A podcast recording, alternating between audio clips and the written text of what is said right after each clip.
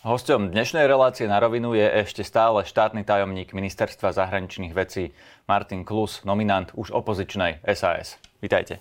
Dobrý deň, prajem, ďakujem za pozvanie. Pán Klus, ako to, že ste stále na ministerstve, keď vaša strana je už v opozícii? Priznávam, je to taká zvláštna uh, situácia aj pre mňa osobne. Uh, každopádne ja som avizoval už uh, v priebehu leta, že som pripravený zostať na ministerstve kvôli akejsi forme kontinuity tak dlho, ako to bude potrebné keďže zatiaľ mi nebol predstavený môj nástupník, tak uh, budem tam dovtedy, kým to pán minister uzná za vhodné, kým ma vláda neodvolá a kým budem mať uh, tú česť, ale aj zároveň povinnosť odovzdať agendu tak, ako sa patrí. To znamená, rád by som svojho nástupcu alebo nástupkyňu privítal, predstavil tým a vysvetlil, čo všetko máme v kalendári, pretože tam sa tá agenda naozaj plánuje niekoľko mesiacov vopred. Je to otázka dní, alebo týždňov, alebo dokonca mesiacov, kým e, vás na to ministerstve nahradí niekto iný? Priznám, ja som si myslel, že už e, dnes tu budem v pozícii poslanca Národnej rady. Pôvodné echo som mal, že budem odvolaný včera, ale zdá sa, že sa to posúva aj v súvislosti s tým, že pán minister je v tejto chvíli ešte stále e, v Spojených štátoch amerických a ja som jeho štatutárom, takže asi by bolo vhodné, aby som počkal až do jeho návratu. Rozumiem. Jeho návrat to znamená, že je to otázka skôr dní a týždňov. Ja si myslím, že rozprávame sa prípadne o strede budúceho týždňa na regulárnom rokovaní vlády by takýto návrh mohol prísť. Ako zatiaľ vnímate nového ministra? No môžem povedať, že ja pána Kačera poznám kolegiálne a trúfam si povedať aj priateľsky už niekoľko rokov, čiže pre mňa to bolo veľmi príjemné prekvapenie, že práve jeho meno sa objavilo medzi tými nominantmi na ministrov a vnímam ho ako človeka, ktorý je mimoriadne rozladený, profesionálne zdatný a čo je pre mňa veľmi príjemné a komfortné, tak sme na jednej vlnovej dĺžke, pokiaľ ide o ten správny strategický kompas, ktorý si myslím, že na našom rezorte diplomácie máme. Takže ak vás vymenia, bude to otázka skôr politicko-praktická, že aby nebol opozičný politik na vládnom úrade, ale nie nejaká ideologická. Určite áno a ja si myslím, že takto je to aj fér, lebo keď sa moja materská strana rozhodla odísť do opozície, tak je asi pochopiteľné, že zostať v exekutíve dlhodobo možné nie je. Viem o tom, že aj kolegovia na ministerstve hospodárstva zostávajú trošku dlhšie, ale tiež to súvisí s mimoriadne náročnou agendou energetiky, ktorú tam majú na starosti. Takže podobne to vnímam aj ja, ale je pochopiteľné, že v krátkom čase sa táto epizóda skončí. Bude to teda vôbec nejaká zmena na ministerstve zahraničných vecí, alebo e, vnímate, e, že e, pani Káčer a Korčok sú v niečom aj rozdielni? Určite personálna. Obaja sa začínajú na K, vrátane mňa, čo je tiež celkom zaujímavé, ale neočakávam nejaké zásadnejšie zmeny, pokiaľ ide o samotnú, samotný výkon ministerstva, či už smerom dovnútra alebo smerom navonok. Obaja sú, ako som povedal, pomerne podobné typy z hľadiska agendy, ktorú si so sebou nesú a svetonázoru, ktorí sú známi a ja predpokladám, že ak dôjde k nejakým zmenám, tak len veľmi kozmetickým vo vnútri ministerstva, napríklad aj v súvislosti s môjim odchodom z pozície štátneho tajomníka. Ivan Korčok bol kritický napríklad k aktivitám maďarskej vlády na Slovensku. To známe skupovanie pamiatok cez nastrčenú firmu, e, ktorá teda patrí maďarskej vláde, tá firma, teda má tam konexia a vplyv. Ehm, za to bol kritizovaný napríklad e, národniarmi, čo je dosť paradoxné, keďže vlastne národniari často, alebo v minulosti v Orbánovi videli skôr nepriateľa, ktorý ohrozuje slovenské záujmy, dnes úplne k nemu až vzhliadajú. Čím to podľa vás je tento obrad? E, kde nastal?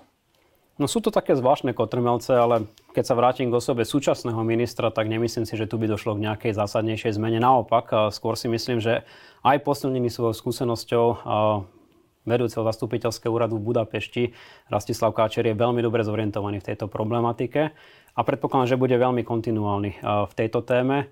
To, že prečo nastal obradu našich národniarov, to podľa mňa súvisí s takým všeobecnejším eh, javom na Slovensku a teda, že viacerí, ktorí sa dnes tvária ako národniari, eh, začali zhliadať ľuďom, ktorí nemajú celkom eh, demokratický charakter eh, vlády. Ja to teraz nemám na mysli konkrétne Viktora Orbána, ktorý čeli viacerým pripomienkam v oblasti právneho štátu, ale predovšetkým eh, smerom k Ruskej federácii a k prezidentovi Putinovi, čo je podľa mňa veľmi nebezpečný jav. No to práve tým trpí Maďarsko, alebo takto vyzerá, že Orbánov režim je taký proruskejší, veď on sa k tomu hlási, cestoval do Moskvy a tak ďalej. No teraz eh, vy ste už spomenuli, že hrozí mu, že príde o eurofondy a o peniaze z plánu obnovy, pretože eh, nedodržiava podmienky právneho štátu. Vy máte na to aký pohľad? No ja som v prvom rade rád, že som mal ešte príležitosť zastupovať Slovensko v útorok na Rade pre všeobecné záležitosti v Bruseli, kde Maďarská ministerka spravodlivosti, tam to tak zvláštne, že túto agendu má na starosti práve spravodlivosť, bola veľmi konštruktívna a hovorila o tom, že Maďarsku záleží na tom, aby sa zbavilo tohto imidžu krajiny, ktorý, ktorý má problém s právnym štátom a pochopiteľne jedná sa aj majú o nemalé miliardy z eurofondov, takže ja dúfam, že sa im podarí nakoniec nájsť dohodu s Európskou komisiou. A vychádzam z toho známeho, že keď sa darí susedovi, darí sa aj nám.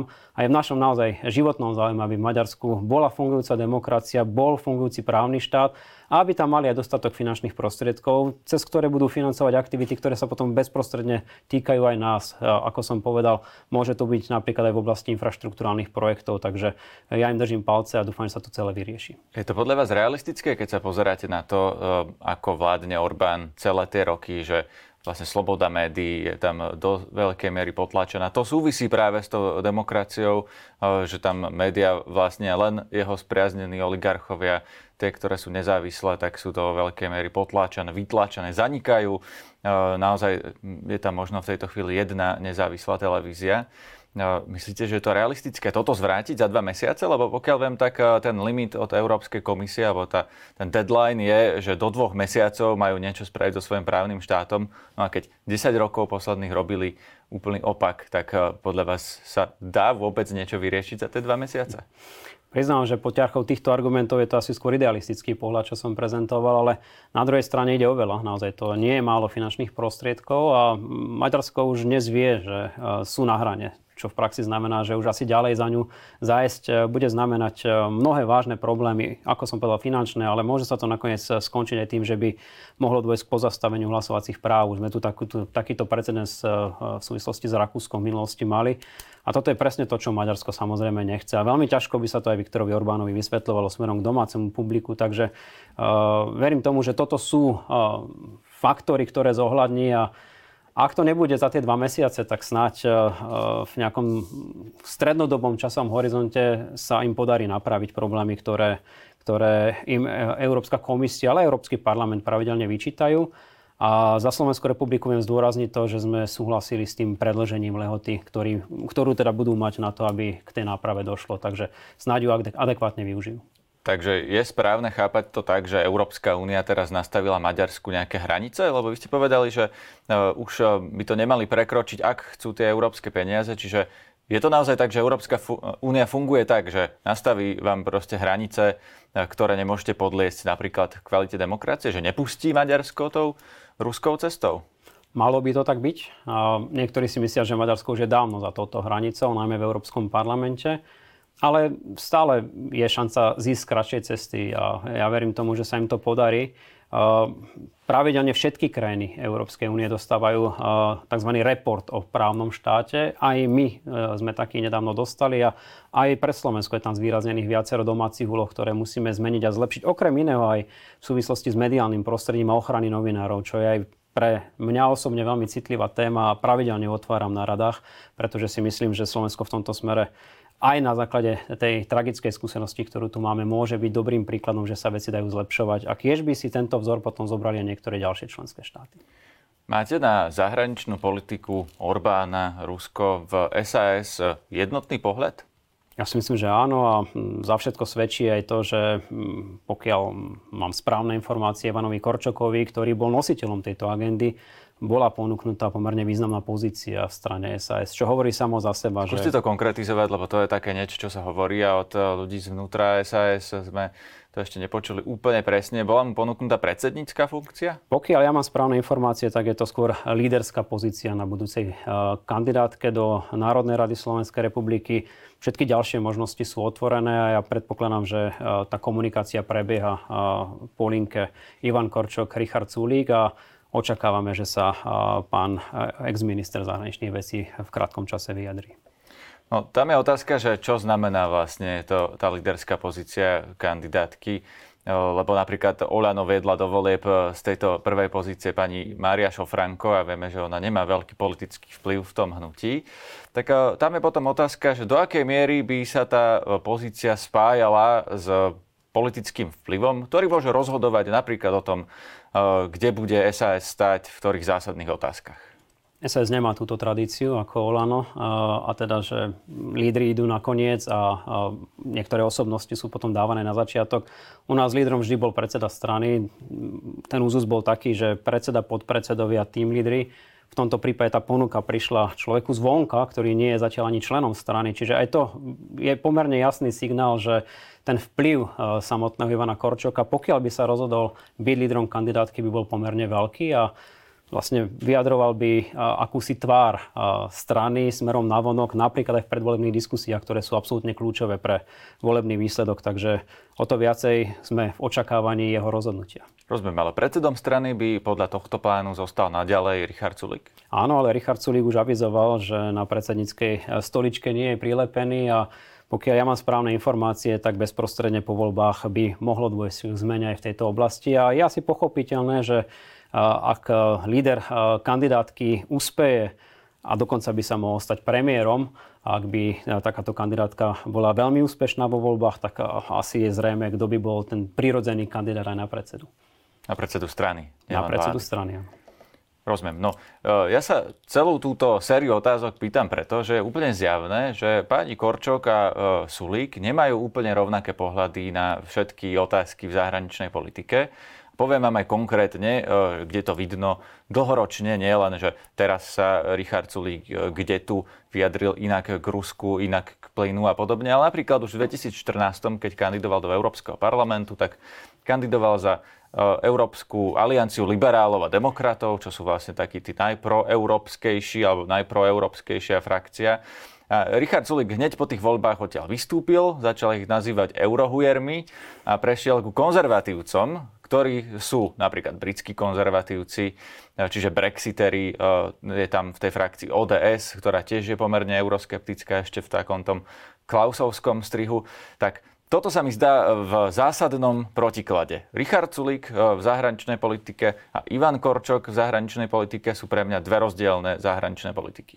Hm, ja by som to takto nevidel. A nakoniec už len to, že si Richard Sulik vybral práve Ivana Korčoka za ministra zahraničných vecí, hovorí jasnou rečou, že mu dôveroval v tom, ako si práve Ivan Korčok predstavuje tvorbu zahraničnej európskej politiky. Takže uh, OK, aj názor Richarda Sulíka sa pravdepodobne vyvíja, ale ja môžem úplne otvorene povedať, že aj na vnútrostranickej pôde vedieme veľmi intenzívnu diskusiu o tom, či uh, z tej danej rodiny uh, európskych strán nevystúpiť a neprejsť k niektorých z tých štandardnejších. Zatiaľ táto diskusia zostáva otvorená, ale myslím si, že najneskôr pred voľbami do Európskeho parlamentu budeme informovať o prípadných zmenách. A rozumiem tomu správne, že, aj, že keby napríklad prišlo na, k zmene v tej pozícii predsedu strany alebo lídra, tak by to mohlo pomôcť tej zmene, že by napríklad Ivan Korčok nechcel byť v takejto frakcii? Predpokladám, že áno a mal by, ak by sa tak rozhodol, pomerne zásadný dosah na to rozhodnutie, takže aj táto frakcia a naša budúcnosť nej je pomerne otvorená záležitosť. Samozrejme, táto frakcia nie je jedinou otázkou, ktor, v ktorej teda zjavne Ivan Korčok a Richard Sulik navonok komunikujú iné veci. Ale napríklad bola tu aj otázka, ktorú vyťahol minister obrany pán Nať, ktorý hovoril, že Richard Sulik nebol od začiatku za pomoc Ukrajine v zmysle dodávky zbraní, a že niektoré dodávky zbraní blokoval. On dokonca pán Nať hovoril o vrtulníku pre Gajsenovcov, ktorý by mal podmieniť e, vlastne pomoc Ukrajine. E, do akej miery, a teraz naozaj nezaujíma ma vrtulník pre Gajsenovcov, ale zaujíma ma to B, tá druhá strana tej mince, že či naozaj Richard Sulík to nemá v sebe, tak ako to má úplne očividne Ivan Korčok, že tej Ukrajine chceme pomôcť aj zbraniami. Ja som pri tých e, rokovaniach nebol, takže neviem ani potvrdiť, ani vyvrátiť, e, či má pravdu jedna alebo druhá strana. Každopádne e, ja s Richardom Sulíkom komunikujem pomerne pravidelne. Včera sme mali viac ako dvojhodinový obed a okrem iného sme sa rozprávali o zahranično-politických témach. Vidím tam pomerne zásadný vývoj aj, aj u ňoho, pokiaľ ide o vnímanie Ruska ako hrozby. Čiže verím tomu, že dnes s Ivanom Korčokom so mnou e, je Richard na e, jednotnej vlnovej dĺžke. Rozumiem, ale vy hovoríte, že vývoj, ale v akom časovom rozmedzi? Pretože toto sa malo diať tento rok? Čo myslíte toto? No tá dodávka zbraní Ukrajine. A nakoniec sa podarila a Richard Sulik ju podporil na vláde. Na tej vláde som za okolností bol, takže som rád, že sa to podarilo. Takže ten jeho vývoj nastal tento rok? A, myšlienkový som mal na mysli. Keď ste spomínali viaceré možno problematické výroky, ktoré tu boli, tak ja nevidujem žiadne za posledný pol rok. Myslím si, že aj tá vojna, ktorá sa bohužiaľ vedie v našom susednom štáte, je pomerne jasným dôkazom, že pravdu mali tí, ktorí hovorili o Rusku ako vážnom probléme a teraz sa to potvrdzuje naplno. Opäť mierim e, týmito otázkami k niečomu širšiemu a to je to, že na Slovensku je zjavná taká zahranično-politická dezorientácia mnohých ľudí, e, že ľudia sa nezhodnú ani na základných veciach. Teraz e, minulý týždeň sme videli prieskum, podľa ktorého zhruba polovica občanov je na strane Ukrajiny, zhruba polovica občanov na strane Ruska, čo je dosť pre mňa šokujúce. Aj pre mňa.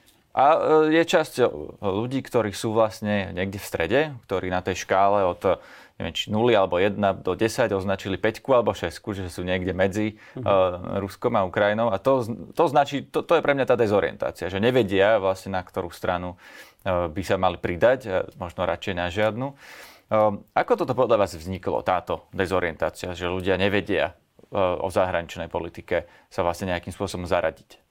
Určite to má historické korene. Nemáme také tragické skúsenosti ako napríklad susedné Polsko alebo pobalské štáty. Čiže tu na Slovensku ešte stále existuje istý idealistický prístup e, k Rusku, ako tomu tam Dubisku napríklad.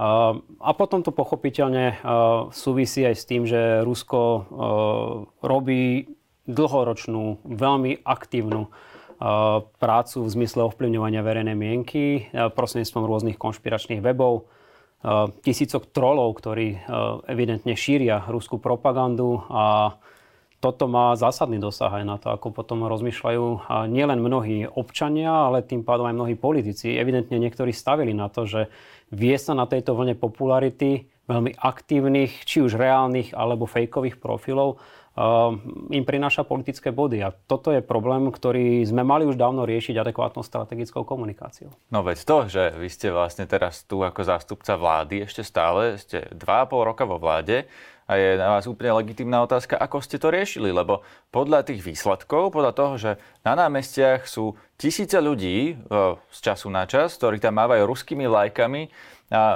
podporujú proruských politikov, no to nevyzerá, že by ste mali nejaké veľké výsledky v tejto oblasti.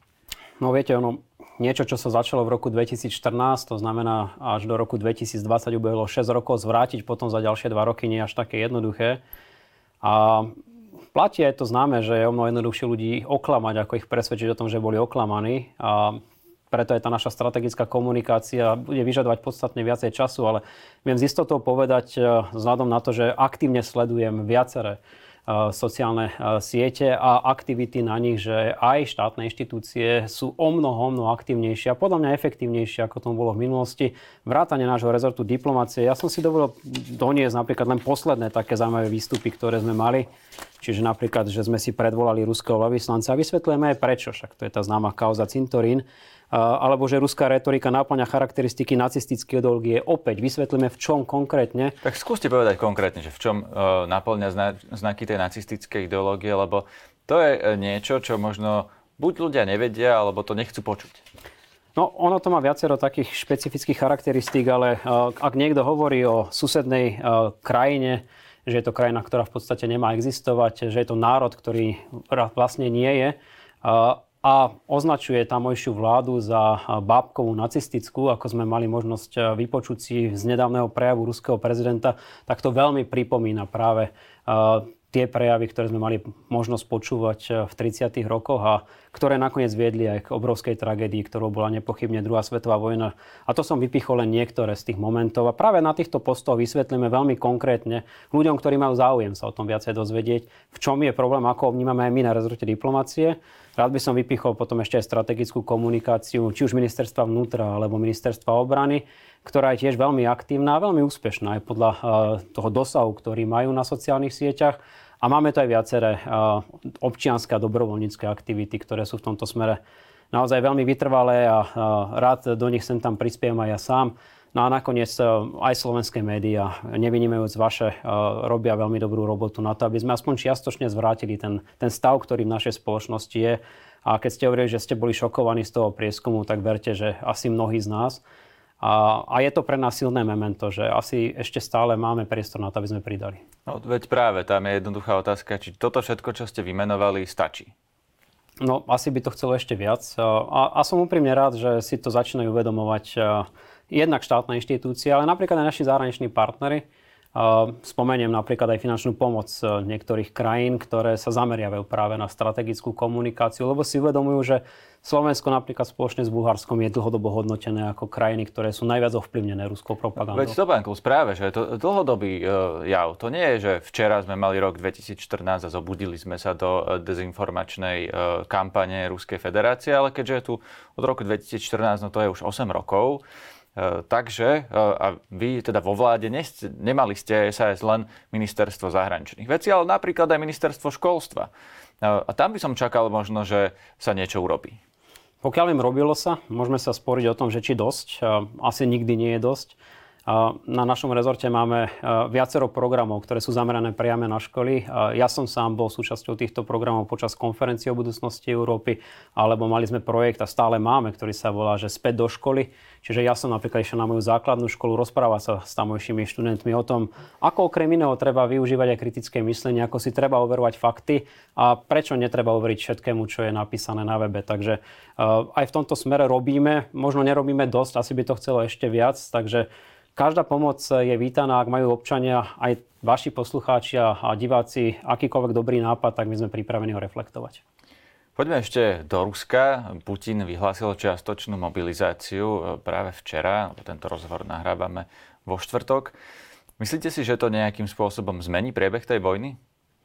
Môže a nemusí. E, každopádne vyvolalo to pomerne veľké ohlasy, nie len v samotnom Rusku, ale aj v zahraničí spoločne e, s tým e, údajným pripravovaným referendum na okupovaných územiach e, to vyvoláva veľké obavy. A keď k tomu ešte prezident Putin spomínal jadrové zastrašenie, tak toto je niečo, čo nemôže nikoho nechať úplne, úplne bez akékoľvek reakcie. Zvrátenie vojny mobilizáciou alebo čiastočnou mobilizáciou nevidím úplne reálne. Ale čo môže byť vážnym problémom, a takto to čítame viacerí, je, že v momente, keď e, začnú vnímať okupované územia ako ruské územia, a ukrajinská armáda sa bude snažiť o oslobodenie týchto území, pretože sú to legitímne suverénnym územím Ukrajiny, no tak e, môže dôjsť naozaj až k tým vážnym jadrovým hrozbám a toto je niečo, čo si samozrejme nikto z nás nepraje. Vladimír Putin to ale hovoril už eh, viackrát v minulosti, strašil tými jadrovými zbraniami. Experti hovorili, nenechajme sa tým pomýliť, lebo vlastne komunikácia Ruska eh, je taká, že eh, môžeme si ju vysvetľovať rôzne, uveriť tomu, čo hovorí, je vlastne naskočiť na to, čo oni od nás chcú, aby sme sa báli. Takže beriete to vážne po tom, čo už niekoľkokrát Vladimír Putin strašil jadrovými zbraniami? Nedá sa to brať úplne na ľahkú váhu či naozaj je schopný a ochotný použiť e, aspoň taktické e, jadrové zbranie, to je otázka, na ktorú dnes nikto nemá odpoveď a nikto sa ani nechce dozvedieť. Ale fakt je ten, že keď je pes zahnaný do kúta, tak e, môže sa všeličo udiať. Takže urobíme naozaj všetko preto, aby k takejto hrozbe nedošlo. Prepačte, túto vetu mi povedal premiér Heger týždeň pred vojnou v tomto mm-hmm. štúdiu. Robíme všetko preto, aby e, k vojne nedošlo a zjavne k nedošlo. Mňa skôr zaujíma, e, čo bude reakcia naša, čo bude reakcia NATO a Európy, ak by k tomu naozaj došlo. Lebo e, to je predsa to rozhodujúce. Veď keď Putin použije na Ukrajine jadrovú bombu, tak čo, necháme Ukrajinu v tom, necháme ju prehrať, necháme tých ľudí zomrieť, alebo sa pustíme do e, vojny s Ruskom, alebo budeme tu mať jadrovú vojnu. Rozumiete, e, tá e, debata je tu vlastne už od studenej vojny, že čo ak niekto použije jadrovú zbraň. A často tá odpoveď bola, no skončí sa svet, lebo vlastne bude tu jadrová prestrelka a všetci zomrieme. Takže naozaj tá otázka moja na vás je, čo urobíme, čo bude následkom toho, lebo tie následky môžu byť od žiadnych až po totálne. Mm. Teraz by bolo veľmi predčasné špekulovať a ako hovorím, urobíme všetko preto, aby k tomu nedošlo. Čo ale sa e, dá očakávať, že ešte aj tých pár spojencov, ktorých Rusko dnes má, by pravdepodobne od Ruska odskočili za situácie, ktorá, ktorú opisujem, a teda pri využití jadrových zbraní. Neviem si predstaviť, že by sa ďalej napríklad e, India, Čína alebo Turecko, ktoré dnes komunikujú aj priamo s Vladimírom Putinom, tvárili, že sa nič nestalo. Už teraz je tá komunikácia pomerne vlažná, ako sme mali možnosť vidieť aj na nedávnom samite. tak v takomto prípade očakávam, že už by sa naozaj Rusko manevrovalo do situácie podobnej Severnej Koreji.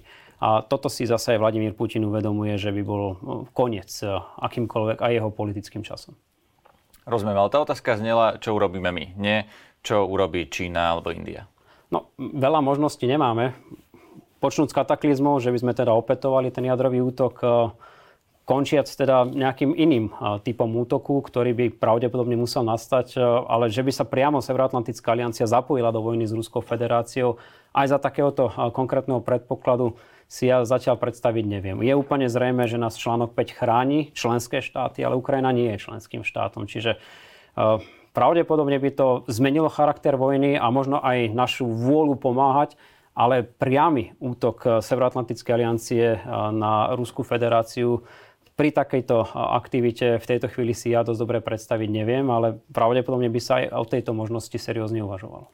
Tá Putinová mobilizácia zmení e, ona sama, teraz už e, dajme bokom možný jadrový útok a tieto vyhrážky, ale tá mobilizácia sama, že tam Putin chce poslať ďalších 300 tisíc mužov, zmení to niečo na e, tom, akým spôsobom budeme my ako Slovensko a my ako NATO a Západ pomáhať Ukrajine? No v prvom rade dúfam, že to opäť vyvolá v spoločnosti vyššiu mieru ochoty pomáhať. Ja chápem, že po 7 mesiacoch sú viaceré krajiny aj unavené a ja permanentne čítam častokrát práve od tých ruských mužičkov na našich sociálnych sieťach, že sa staráme o Ukrajinu a nestaráme sa o našich občanov. A keď takáto agenda je v rôznych štátoch a určite vydatne živená práve z Ruskej federácie, no tak potom je pochopiteľné, že ľudia sú už unavení.